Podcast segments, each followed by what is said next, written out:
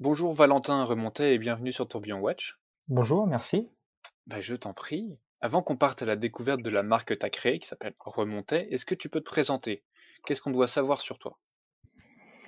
Euh, bah, je suis Valentin Remontet. Ça fait maintenant, euh, bah, je suis horloger. Ça fait maintenant trois ans donc que j'ai ma propre euh, petite structure qui s'appelle Remonter.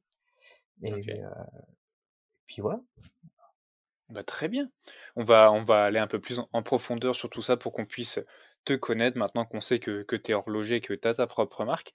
Comment tu as découvert l'horlogerie? Est-ce que est-ce que c'était quelque chose euh, qui t'a toujours intrigué? Est-ce que tu as toujours eu un contact avec les montres? Est-ce qu'il y a quelque chose dans ta famille euh, ou c'est venu euh, tout d'un coup euh? Oui, alors en fait, il y a eu plusieurs étapes. Euh, mon, mon grand-père et mon père sont horloge- horlogers, donc euh, du coup c'était quand même assez euh, dans la famille, donc j'ai toujours Ouais. été un peu en contact avec avec ce milieu-là, avec ce métier. Mais c'est pas du tout ce que je voulais faire quand j'étais plus jeune. Je voulais plutôt faire de la mécanique auto en fait, Ok. l'automo- l'automobile. Donc du coup j'ai fait une formation, bah, j'ai fait un bac en fait en génie mécanique, option auto, auto quoi, au- automobile. Et, euh, et donc voilà, donc c'était surtout euh, bah, conception moteur, boîte de vitesse, tout ça, réparation. Euh, mais il me manquait tout ce volet créatif, création artistique, si tu veux, Ouais. qu'il n'y a pas du tout en fait dans l'automobile, puisque c'est de la mécanique pure, en tout cas ce que Mhm. je faisais moi. Et euh, c'est très difficile pour un euh, voilà pour un seul homme de faire une, une voiture complète de, A- de A à Z. Donc du coup, je, je bah, j'étais un peu voilà entre deux en, en me disant après mon justement mon bac euh, mécanique, je me disais qu'est-ce que je peux faire avec tout ce volet artistique que j'ai pas du tout aujourd'hui? Et en fait, c'est en regardant euh, pas très loin de chez moi, du coup, chez mon père, qui lui est restaurateur d'horlogerie ancienne, euh, que j'ai, je me suis dit, mais en fait, c'est ça qu'il faut que je fasse. Il y a tout. Euh, il y a la mécanique, euh, il y a la création, il y a l'artistique, euh, il y a l'histoire de l'art pour lui parce que c'est de, l'horlogerie ancienne, mais Ouais. voilà. Donc là, c'était vraiment complet, quoi. Donc je suis parti là-dedans après mon bac et j'ai fait, euh, bah, voilà, après formation euh, CAP, BMA et puis DMA. Ça, tu les as fait où? Alors j'ai fait CAP en un an et BMA en un an à Rennes. Ok. Donc euh, parce que c'était les seuls, je crois que c'est toujours les seuls d'ailleurs qui proposent cette formation accélérée après le bac, où on fait que de la pratique euh, Ok. du coup. Et puis après j'ai fait le DMA euh, en deux ans euh, à Morteau. Voilà. Ok, d'accord. Ok. Et euh, tu as un peu expliqué pourquoi du coup tu étais passé de la mécanique et de l'automobile à l'horlogerie. Qu'est-ce qui te plaît dans ton métier? Parce que tu nous l'as dit, tu nous l'as dit euh, juste avant, c'est c'est ta marque, c'est ton, travail aujourd'hui. Qu'est-ce qui te plaît dans ce métier? Alors ce qui me plaît c'est euh, c'est un tout quoi. C'est vraiment euh, moi ce que j'adore faire c'est vraiment concevoir, dessiner au départ où on part vraiment de rien du tout. on se dit mais qu'est-ce qu'on va faire dans ce comme prochaine montre ou même le, tout le développement après une fois qu'on a une idée parce que bon tu te doutes bien que quand on part d'un dessin pour arriver à une pièce au qui fonctionne final. voilà il y a Ouais. énormément de développement puis de et de ça c'est vraiment la phase euh, euh, bah, c'est une grosse phase de notre, de notre boulot c'est une phase que j'ai fait aussi pas mal dans mes précédentes expériences professionnelles donc c'est quelque chose que voilà mais c'est vrai que moi j'aime beaucoup tout ce qui est ensemble après c'est vrai qu'on est moins à l'aise euh, aujourd'hui, vu que je fais tout, je suis moins à l'aise bah, sur les parties commerciales, marketing. Bah, tu t'en doutes, c'est pas mon métier. Ouais, Euh, mais bon, voilà, euh, je travaille tout seul, donc c'est sûr qu'aujourd'hui, on fait, enfin, je fais tout de A à Z, quoi, hein, du dessin à l'expédition au client, euh, c'est intégralement fait ici. Donc c'est ça qui est que je trouve génial, c'est cette, cette grande liberté aussi de bah, d'expression. Voilà. Ouais, si tu veux faire une montre qui ressemble à un triangle demain, euh, bah il y a plus qu'à. Enfin, ça, ça, Oui, ça c'est exactement toi. ça. Ouais, ouais, c'est exactement ça. On peut faire exactement ce qu'on veut, on est extrêmement libre, on a beaucoup de... L'avantage que j'ai aussi, c'est d'avoir beaucoup de matériel aussi en interne, enfin dans mon atelier, qui me permet d'usiner pas mal de choses tout seul. Donc par exemple, les Ouais. prototypes, je suis quasiment capable de le faire tout seul sans aucune sous-traitance, euh, ou très peu.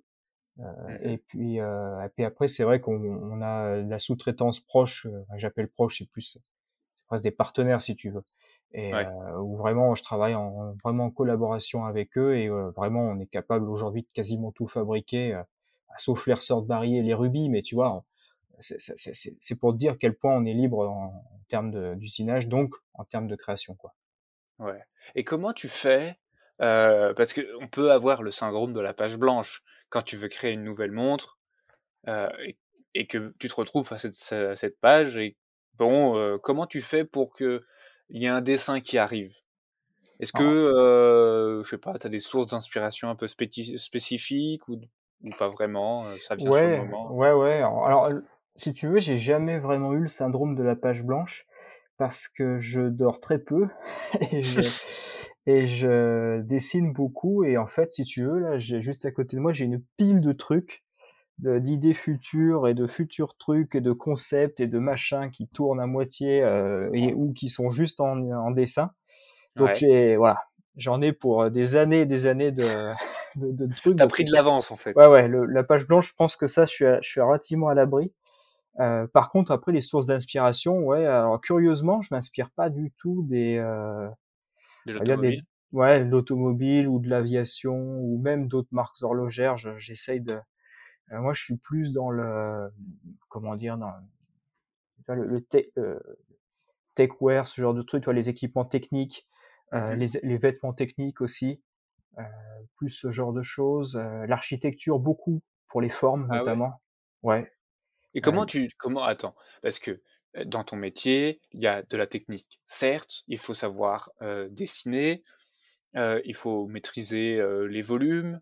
Comment tu, me dis que tu t'intéresses, enfin que quand on regarde tes montres, on peut avoir un peu des bases d'architecture dedans. Comment tu t'es formé? Parce que c'est pas c'est pas ça, ça c'est pas inné ces genres de trucs là le fait de, de se dire ok pour telle montre eh ben je vais venir un peu m'inspirer de l'architecture ou, ou du vêtement comment ça t'est venu? Ah, bah en fait c'est tout simple hein, c'est ça, ça, ça devient parce que c'est des choses que tu aimes ouais. Euh, c'est des choses c'est des environnements qui t'attirent c'est des choses comme ça je veux dire je serais je serais passionné de voile ou de bateau euh, je, tu vois je, je m'inspirerais des mâts des bateaux ce genre de choses euh, moi, je, je, je, je m'inspire plus de l'architecture et de, de des, des, des, matériels techniques, les vêtements, tout ça, parce que c'est ce que j'aime. Donc naturellement, je regarde. Euh, plus tu regardes, plus tu, tu vois, inconsciemment, tu, ça, ça, tu t'imprègnes quoi. Tu t'imprègnes du milieu, tu t'imprègnes des objets, et puis ça, ça, ça, ça, rejaillit dans ton, dans ton travail. Sans dire de, tu vois, de prendre. Euh, là, j'ai une, j'ai une photo d'un, d'un temple à Tokyo là, d'un qui est, un temple moderne, d'une mmh église en fait, si tu veux, une église, je sais plus, shintoïste ou un truc, euh, je crois que ça doit être ça. Et euh, mais cette forme-là, je la retrouve pas directement. Je, je, copie pas, tu vois ce que je veux dire? C'est pas, bah je me dis tiens cette ligne, tu vois, la pente, je vais récupérer ça pour faire. Non, non, c'est plus s'imprégner de, des environnements et puis naturellement ça se ça se reflète quoi après. Ouais. Et est-ce qu'il y a un courant architectural en particulier que, que tu aimes bien ou en fait tu regardes vraiment de tout et... Non, je regarde un peu de tout. Alors c'est vrai que je m'intéresse pas trop euh, tout ce qui est euh, gothique ou, euh, ou baroque. Euh. bon, bah c'est pas trop mon truc. Moi, je, je regarde plutôt l'architecture bah, plutôt moderne. Ouais. Euh, après, j'aime beaucoup aussi. Il y a eu beaucoup de choses assez assez barges qui ont été faites dans les années 70-80, mmh euh, assez futuristes et qui retrouvent aujourd'hui, enfin qui ont un écho aujourd'hui qui, qui, est assez incroyable. Euh, moi, j'ai aussi une image devant moi d'une espèce de soucoupe volante en Californie. C'est une maison euh, qui a été dessinée ah dans les années 70. Euh, c'est une image assez connue, on la voit. et tu vois, il y a toute cette architecture où il y avait une grande liberté d'expression euh, dans les années 70-80 euh, qu'on a un mmh peu peut-être perdu après. Euh, mais voilà, ça, ça j'aime beaucoup. Après, ce côté-là était aussi un peu plus rond. Ces années 70-80, il y avait un côté un peu plus rond. Moi, j'aime les lignes un peu plus tendues. Donc c'est vrai qu'aujourd'hui, on retrouve plutôt dans l'architecture des lignes plus tendues. Alors c'est dû aussi aux matériaux, hein. on a changé de façon de fabriquer de, aussi. Mais, euh, mais voilà, c'est vrai qu'on a, il y, a plusieurs euh, zones d'inspiration, mais qui sont plutôt futuristes quand même. Ok, bah, c'est ce qui va nous permettre de, de comprendre euh, un peu plus tard dans, dans la conversation euh, la montre que tu crées, les montres que tu crées, la marque que tu as. Euh, mais je pense qu'il est important, c'est qu'on revienne un petit peu en arrière dans tes expériences. Parce que avant qu'on commence ce, podcast-là, on s'est eu au téléphone, on a un petit peu, un petit peu échangé. Est-ce que tu peux nous, nous refaire un rapide, une rapide présentation de tes expériences passées et je pense que ça va nous permettre de comprendre après un peu plus ta marque et ce que tu fais. Ouais, bah alors, euh, bah, si on reprend du coup, donc j'ai euh, sortie de DMA, euh, j'ai travaillé un an chez Tag donc en haute horlogerie, dans l'atelier haute horlogerie où je fabrique, enfin où j'étais en principalement à l'assemblage, donc on faisait tout de A à Z, hein, du garnissage, l'emboîtage, on était tout de A à Z sur une pièce. J'ai notamment travaillé sur les V4 tourbillons, donc les tourbillons à courroie. Euh, mmh J'ai fait aussi tout ce qui était micro-pendulum, donc c'était les balanciers sans spiraux. Euh, voilà, c'était enfin c'est un micrographe sans spirale en fait, le micro pendulum. Et euh, voilà, on a fait quand même pas mal de choses assez assez barges à l'époque. Et puis euh, après, on est parti. Après, je suis parti euh, chez Breguet. Donc j'ai travaillé trois ans chez Breguet euh, bah, dans, dans le laboratoire, donc au développement de plusieurs choses, hein, notamment la tradition répétition minute. Donc ça a été un, un des gros projets. J'ai quasiment travaillé plus de deux ans, donc tu vois, sur les trois ans sur ce projet-là. Et puis, euh, et puis voilà, je suis, je suis revenu après euh, ici et puis j'ai monté ma propre structure. Oui, parce que ce que je trouve quand même assez fou, c'est que assez jeune, tu te sois retrouvé dans, dans des ateliers assez prestigieux. Ouais, ouais. Euh, c'était pas l'emboîtage, euh, enfin au fin fond du truc euh, où t'as finalement pas grand chose à faire, euh, où faut juste faire attention. Ouais, bah, en fait, si tu veux, ça a commencé bien plus tôt. Euh, ça a commencé par mes stages où j'ai en CAP, j'étais au laboratoire Val Fleurier, donc Richemont. Mmh où je faisais tout ce qui était test sur des Mont Blanc, donc des chronos Mont Blanc, je sais plus comment il s'appelle, Rieux Sec, je crois que c'était. Voilà, un embrayage, euh, embrayage vertical, c'est ça. Sur les donc sur les embrayages verticaux des verticaux plutôt des chronos Rieux Sec. Après, euh, j'ai pas mal bossé. Euh, après, je suis retourné aussi chez IWC où je montais par exemple les tourbillons Jones. Donc tu vois en, en BMA, je te parle de ça. Ouais, pas mal. Hein. Donc ça a été tout de suite euh, à 18-19 ans euh, monter des tourbillons, monter des, euh, des, trucs comme ça, faire des tests. Ça a toujours été. Donc si tu veux, dès que j'ai travaillé, Tag, moi j'étais embauché de toute façon avant le DMA. Il m'avait embauché, enfin j'étais j'étais embauché avant quoi, avant de finir ma formation. Et ça, c'est quand même assez fou dans l'horlogerie quand t'es quand t'es horloger. souvent, bah, en sortant, en sortant de, de en étant tout, tout fraîchement diplômé, euh, vous êtes déjà embauché, quoi. Ouais, bah, demande.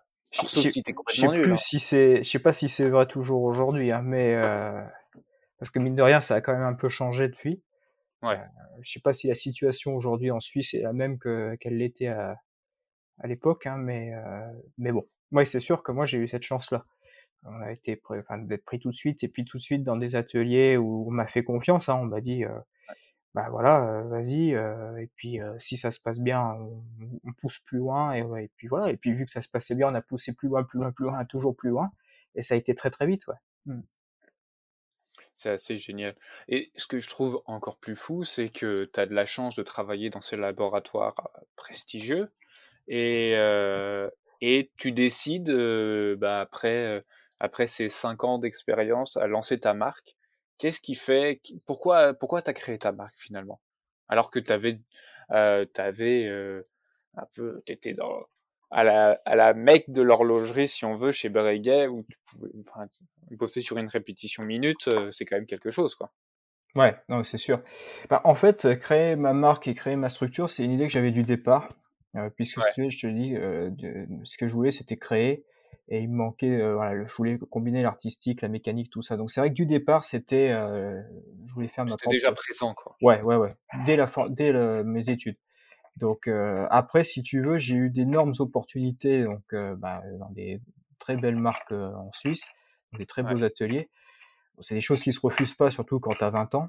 Et, et c'est vrai que je suis très content d'avoir fait ça comme ça parce que ça m'a permis d'engranger énormément d'expérience et, euh, et c'est vrai que on pourrait se dire pourquoi finalement je suis pas resté, euh, mmh pourquoi je suis pas, je suis parti, bah, tout simplement parce que j'étais un peu un tournant euh, euh à l'époque de, bah, voilà, de ma vie tout ça, et puis surtout euh, le projet sur lequel je travaillais qui était la tradition répétition minute, bah, il a jamais vu le jour.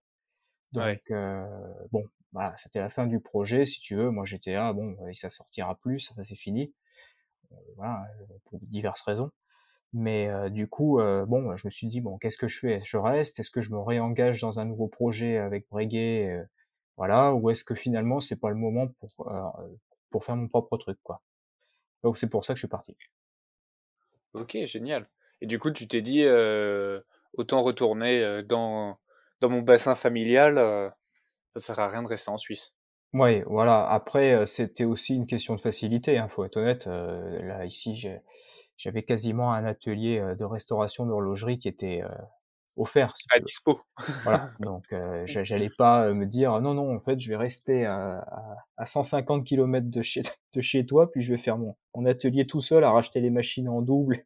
Ouais, c'est quand, ça. Tu, quand tu te lances, tu, tu, tu dis pas non à ce genre de voilà d'aide. D'opportunité. Ouais.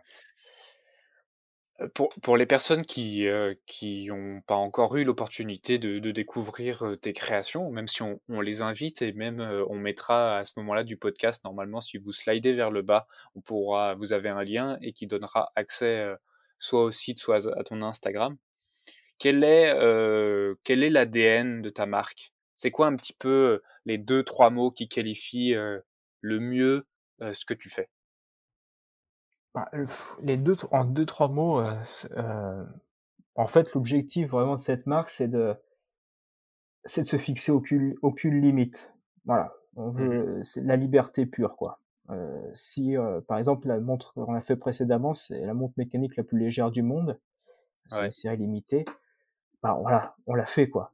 C'est, un, c'est un peu pour rire, c'est un peu la blague. On s'est dit, tiens, on, on, va aller, on va aller le faire, mais euh, si tu veux, c'est vraiment faire en sorte que l'horlogerie artisanale, parce que nous c'est de l'horlogerie artisanale, hein, ce qu'on fait, on a des très très petits volumes de production, on travaille beaucoup. T'es à peu près à combien, si tu devais faire une moyenne par de, an?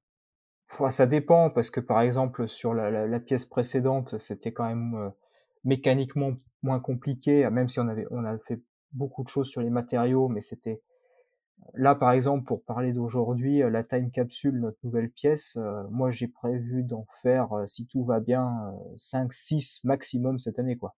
Ouais. Voilà. C'est, c'est vraiment le max, quoi. Donc, Et ça montre aussi, ça veut dire la complexité de la pièce. Ouais. Enfin, c'est, c'est, ça peut être beaucoup. Je sais que tu vois, il y, a d'autres horlogers indépendants qui, qui, qui produisent une à deux pièces par an. Oui, après c'est un, c'est, un choix aussi différent. Après, on n'est pas peut-être pas non plus sur les mêmes budgets. Hein. Ah non, ça, c'est sûr. Voilà. Mais c'est, c'est pour montrer aux gens en fait que euh, on n'est pas du tout dans les mêmes niveaux de production euh, en termes de volume. Euh, toi, tu as une relation privilégiée avec l'acheteur. Enfin, il y a tout un tout un ensemble. Bien sûr, ouais, ouais. Surtout que moi, je, ça c'est important, c'est vachement important parce que toutes nos pièces sont personnalisables. Ça, c'est très important pour nous. C'est-à-dire que vraiment, on, bon, déjà, on produit aucune pièce à l'avance du coup, puisque on, tout, en fait, on, pour cette pièce-là, par exemple, il y a les couleurs d'index qui, euh, qui sont à choisir, il y a la couleur du bracelet, la longueur du bracelet aussi, la petite mmh. cartouche en argent de mémoire qu'on met à l'intérieur, euh, ça bien sûr c'est aussi personnalisé. Donc si tu veux, il y a, il y a vraiment un échange au début avec le client euh, qui fait, bah, ça prend mine de rien un peu de temps. C'est un oui. accompagnement si tu veux ça fait, pour moi, ça fait partie aussi de l'expérience, euh, voilà, d'acheter une montre euh, comme ça chez un indépendant. C'est cette relation euh, entre client et l'horloger, même créateur global, quoi, si tu veux. c'est ce dialogue au départ qui est aussi intéressant. Je pense. Ah ben non, mais je suis tout à fait d'accord avec toi. Et du coup, pour pour revenir pour revenir sur l'ADN de ta marque, c'est ne pas se fixer de limites, c'est futuriste, Ouais, et, un, et, et, là, autre... c'est vrai que sur cette pièce-là, en plus, on a pris un petit virage puisqu'on on veut vraiment euh, faire en sorte que ce soit euh, une pièce qui soit facile à porter et portable tous les jours, quoi. C'est-à-dire qu'on se pose pas de questions, euh, même si il y, a, y a des complications, même si c'est extrêmement squeletté. Bon, je reviendrai peut-être un peu sur cette pièce plus tard, mais c'est vraiment, on a fait en sorte de développer des technologies et des matériaux pour que bah, si euh, le client ou l'acheteur en tout cas veut euh, aller surfer, skater, faire du vélo, euh, sauter dans la piscine, c'est voilà, on se pose pas de questions. Ça fait partie aussi de ça la, liberté de nous de création et pour le client la liberté de, de, profiter de sa montre quoi. Ça c'est ça qui est ce que je moi, ce qui m'a beaucoup plu quand c'est eu au téléphone et que j'avais déjà un peu regardé ton, ton site, c'est quand tu m'as dit on peut tout faire avec. Enfin, on va pas non plus, tu vas peut-être pas aller euh, plonger dans les abysses, hein, ni la, jeter la montre dans, haut de la tour Eiffel, mais presque, tu n'as pas à te soucier de ta montre. C'est un bijou de, de, technologie dans le sens où, bah, avec les matériaux que tu as utilisés, tu peux faire un peu ce que tu veux, tout en étant une pièce de haute horlogerie. Ouais, voilà. Là, on a fait un gros boulot là-dessus avec une technologie d'amortisseur, avec des, euh, des tout tous les ponts platines sont usinés en acier massif, la boîte est en titane, elle est faite de certaines manières aussi pour absorber les chocs. Il y a eu beaucoup de travail aussi de, de, de, euh, calcul statique, tout ce qui est construction, euh, dessin statique, pour calculer les forces, euh, la répartition des forces. C'est pour ça aussi que les ponts ont une certaine forme. C'est pour euh, répartir les impacts. On a, on a beaucoup travaillé là-dessus pour justement faire en sorte qu'on bah, soit euh, super solide, quoi. Voilà. Ouais, mais ça c'est vraiment euh, bravo en tout cas, parce que je pense que ça te rajoute du travail, c'est du challenge. T'apportes un confort euh, au collectionneur, à ton client, en lui disant, t'en fais pas, la montre, tu peux aller faire du vélo, tu peux aller faire du skate avec, tu peux sortir. Euh, et toi, ça te demande du travail parce que le mouvement, la, la version, disons, la plus simple, ça aurait été de dire attention, la montre est super fragile, ne la mettez pas tout le temps, etc. Toi, t'as pris vraiment euh, l'opposé, quoi. C'est, vous pourrez faire presque tout ce que vous voulez avec. Ouais, c'est sûr que ça demande du travail. Hein. C'est, tout, c'est, tout ça, c'est des contraintes en plus pour nous. Mais euh, après, c'est voilà, c'est, c'est, on, propose euh, quelque chose qui, pour moi, je pense pour le client, est une, une grande liberté quoi. Après, pour le ah, client. bah oui. c'est ça qui est génial. Ouais, ouais, c'est ça. Et puis tu vois, quand tu dis on, on, se fixe des challenges, là par exemple, moi je trouvais, il y a 15 jours ou 3 semaines, j'en discutais avec mon père, je trouvais que le, le, le son du râteau qui tombait en fond de cam de la rétrograde, je trouvais que ça faisait pas un très joli son. Ça faisait un son un petit peu de tringle, si tu veux, ça, mmh voilà, d'un râteau qui tombe. Je dis, ça c'est pas terrible. Et, euh, et puis je me dis, mais euh, en fait, ce qu'on va faire, c'est qu'on va la faire sonner. On va, on va faire un timbre, et puis toutes les heures, elle, elle sonnera comme ça. Donc du coup, c'est ce qu'on a fait. Donc tu vois, ça fait 15 jours que je dors très peu, ou pas du tout, parce que je suis en train de faire un timbre, et là, on a quasiment fini. Euh, donc euh, j'ai fait un timbre sur, sur la nouvelle time capsule. Là, donc maintenant, euh, comme ça, dès que l'heure passe, elle fait un petit, un petit son, et et, euh, et c'est plus joli quoi. C'est beaucoup plus joli que le, le son de la, que je trouvais pas très joli de la, du râteau qui tombe. Donc là, on a profité de cette, cet impact pour faire euh, pour faire un, un timbre.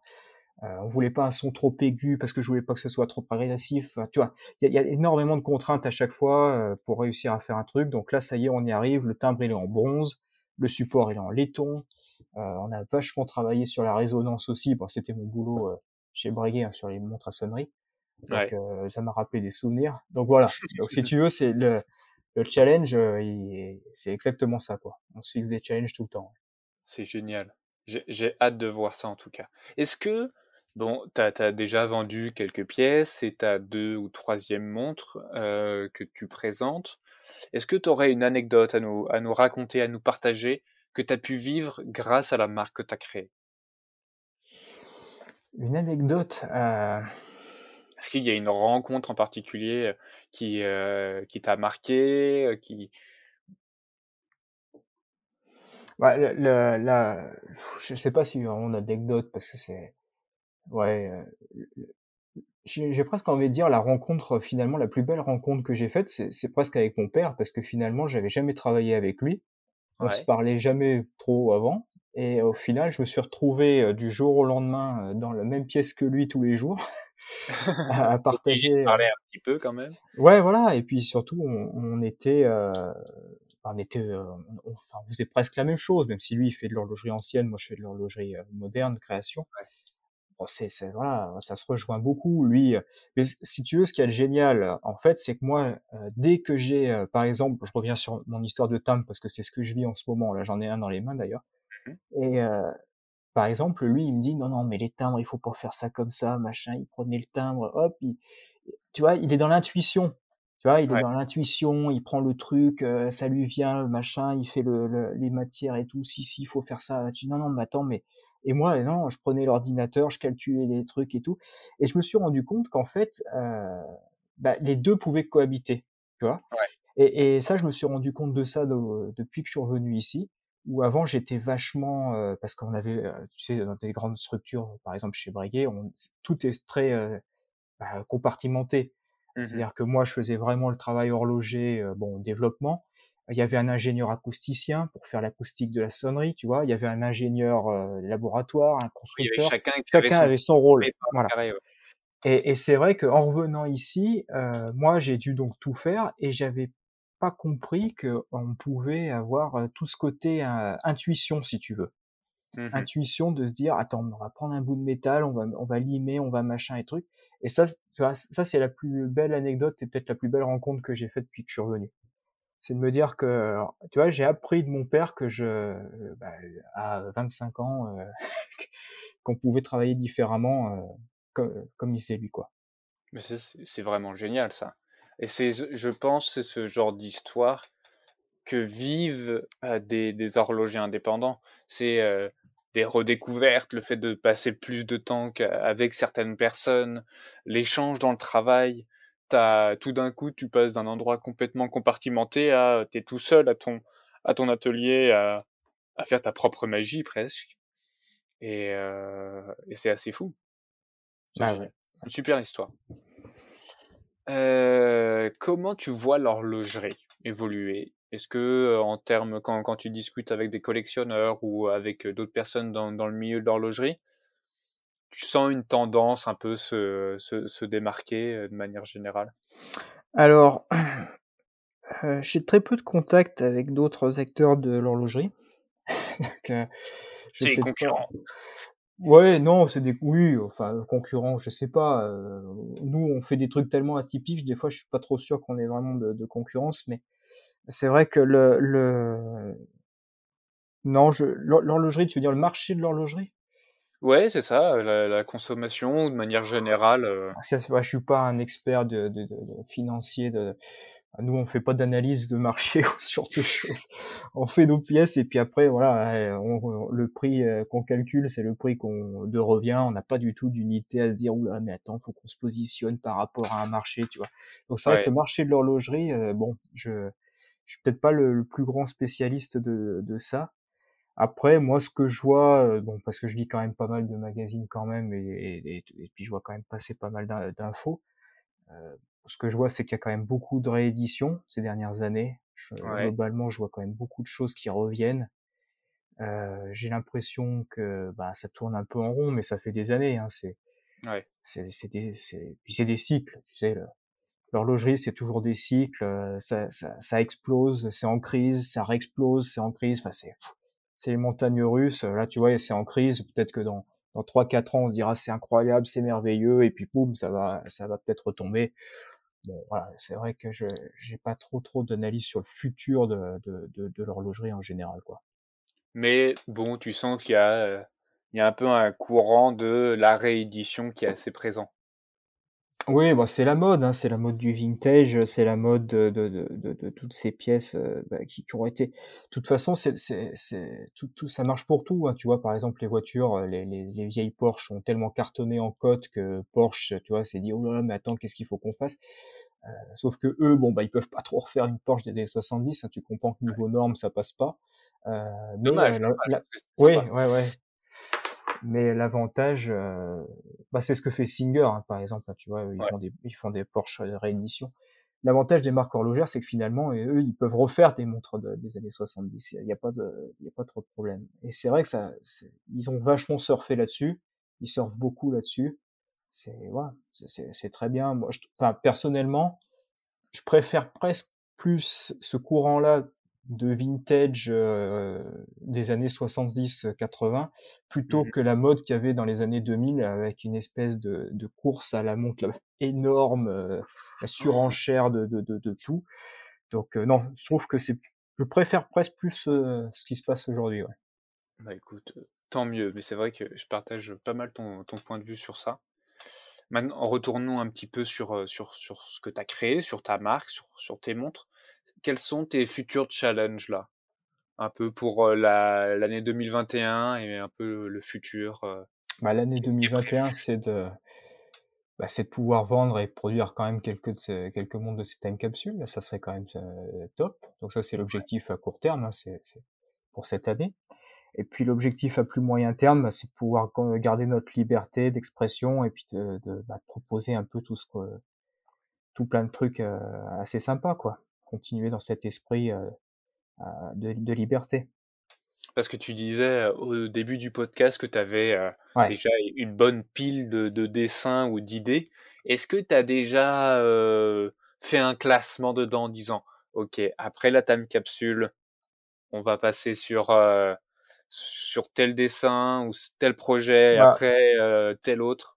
Si tu veux, ouais, j'ai un classement, mais il change il change tous les mois parce que, je me dis: «Ah ouais, mais ça, c'est peut-être une meilleure idée que celle-là» et puis, du coup, je la remets devant et puis j'en ai une autre après et puis, ça ça ça bouge tout le temps. Mmh. Et puis aussi, il y a des en parallèle, je fais aussi pas mal de concepts et de enfin, c'est plus des concepts que des protos parce que proto pour moi, c'est presque une pièce de pré-série. Mais, pour moi, Ouais. c'est plus des maquettes, si tu veux, que je fais, dans ces cas-là. Des des des maquettes de principe et c'est vrai que quand tu as une, heu, maquette de principe qui fonctionne pas du tout, bon, bah, l'idée, elle elle recule un peu dans le classement, quoi. Alors toi, tu vas «Bon, ouais». redescendre un peu. Te dis: «Ah non, il va peut-être me falloir un peu plus de temps pour, heu, pour la faire celle-là». Mais voilà, c'est, heu, c'est vrai que bon, j'ai pas vraiment de classement à me dire, heu après ça dépendra aussi peut-être de la time capsule, voir comment elle fonctionne, je veux dire je veux dire, voilà, s'il y a des bons retours, si, si on capitalise et si on parce que j'ai des idées aussi là par rapport à à la au prolongement un peu de cette pièce-là. Heu, OK. donc à voir, heu, un peu comme j'avais fait l'an dernier avec la, mmh, l'ultra légère où, Ouais. heu, j'avais fait le le giga tourbillon là, le tourbillon, big boy en Mmh mh. concept juste après. Donc c'est le plus gros tourbillon qui a jamais été monté dans une montre, qui fait 32 millimètres de diamètre, heu, Ah oui, qui est, heu ouais, qui était, le le prolongement si tu veux de l'ultra légère où on reprenait pas mal des principes, heu, au niveau des matériaux, de la fabrication, tout ça. Puis la base du mouvement était la même. C'était notre mouvement 01 qu'on avait fait juste pour l'ultra légère. Donc, heu, si tu veux, je l'ai grandement modifié pour en faire un tourbillon, mais c'était, si tu veux, le prolongement, quoi, voilà. OK. Bah, écoute, génial. Heu, tu as quand même un petit peu d'expérience un petit peu d'expérience maintenant que tu as ta propre, structure. Quels conseils tu donnerais, heu, à un jeune qui s'intéresse à l'horlogerie et quels conseils tu donnerais au Valentin plus jeune? Alors, à un jeune qui s'intéresse à l'horlogerie? Ça peut être ouais, ah ça peut être, heu, l'horlogerie, tu vois, de manière générale ou bien, heu, bah, il s'intéresse au métier, d'horloger. Bah, alors s'il s'intéresse au métier d'horloger, le conseil que je peux lui donner, c'est de bah, de faire ce métier, hein. Si, heu, voilà, hein, si Engagez-vous! s'il aime, heu non, mais c'est toujours pareil, hein, c'est, heu moi quand j'étais gamin, je travaillais dans un magasin de skate, tu sais? L'été Ouais. et puis, j'avais jamais fait de skate et le le mec, le le le patron du du skate shop, il me dit: «Mais, si tu t'intéresses au skate, il faut que tu skates». J'ai dit: Ouais. «Ah ouais?» mais c'est évident, quoi et bah, là, c'est pareil. Si tu t'intéresses à l'horlogerie, f bah, faut que tu fasses horloger, quoi. Ouais. Non, mais c'est si après il y a l'h l'horlogerie, heu, horloger, puis il y a tellement de métiers qui gravitent autour. Il y a tellement de choses à faire, heu, bah, qu'on peut faire, et puis même le le métier d'horloger, il y a tellement de facettes. Donc c'est vrai que même si on se projette pas forcément, heu, horloger dans le l'industrie suisse, si tu veux, même si c'est, voilà, la voie naturelle que beaucoup, notamment ceux qui habitent, heu, vers la frontière, heu, se se projettent. On peut faire tellement de il y a tellement d'horlogeries, en fait. Voilà, c'est ça. Que du coup, ça ça ça ouvre plein de Faut choses. pas hésiter, il faut aller Ouais, voir, voilà. poser des questions, heu, Ouais, c'est ouais, ça qui est assez pratique avec, heu, des des horlogers indépendants comme toi, c'est que vous êtes assez accessible. Moi, j'invite les gens, heu, après avoir écouté ce ce podcast-là, heu, s'ils ont la moindre question, d'a d'aller, te poser des questions, que ce soit sur les réseaux sociaux ou même d'aller voir ton site pour, pour apprendre, pour, pour mieux comprendre la pièce. C'est ça qui est assez pratique. Ouais, Heu, tu poses une question à à une marque, heu, X, heu et que tu pas à côté d'une boutique, bah, il y a peu de chances que tu aies une réponse, quoi.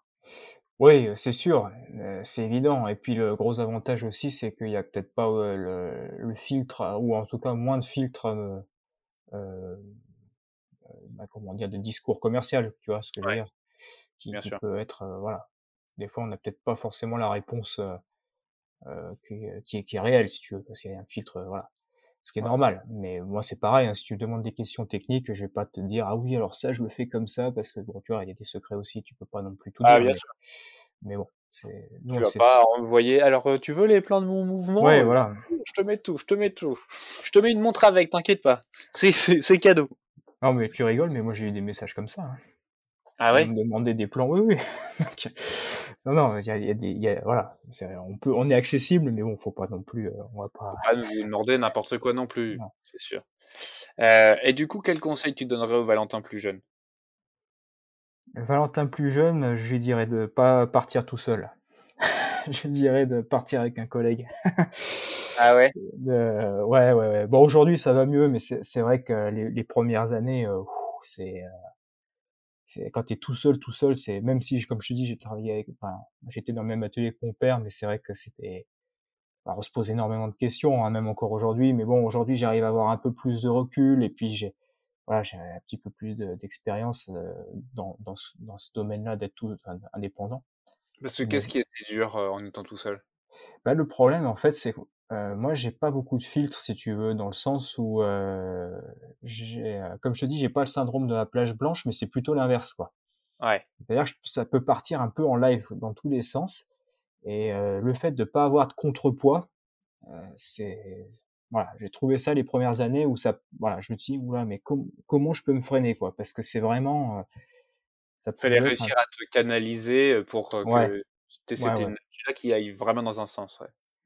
Ouais, non, c'est sûr et puis, heu Et puis pouvoir aussi, ben, voilà, aboutir, heu, sur sur des projets, heu, parce que c'est vrai que la la la 1 année, heu, je pense que j'ai dû, heu, avoir, heu, 10-10-15 protos, quoi, de trucs Ouais, différents. Heu, mais au bout d'un moment, faut sortir un truc, quoi, tu vois ce que je veux dire? bien Donc sûr. heu, c'est voilà, il il faut, heu c'est vrai que ça, c'est peut-être le seul, heu, point où je me dis: «Bon, je serais peut-être pas parti tout seul, quoi», avec le recul. Et heu et ça aurait été avec quel profil que tu aurais aimé, heu, commencer cette aventure? Ben, heu Si tu veux, heu, à l'époque, je serais parti avec un collègue horloger et Ouais, aujourd'hui, tu me poses la question, je te dirais, moi, je serais je partirais avec, un spécialiste marketing ou commercial, quoi. Voilà, ouais. parce que Oui, clairement, c'est pas, bah, voilà, on n'excelle pas dans ça, quoi, hein. C'est pas notre, c'est pas ton corps de métier, non, voilà, c'est un métier à part, hein, c'est clair. Bah, heureusement qu'on est là finalement. Eh ouais. Et heu, dernière question, il faut que tu sortes ta boule de cristal. Pour toi, elle ressemblera à quoi la montre du futur?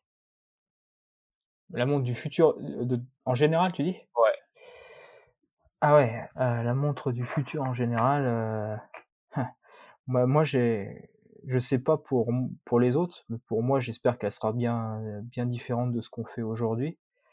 Ouais, mais en même temps, heu, je pense qu'elle sera pas si différente que ça, quoi.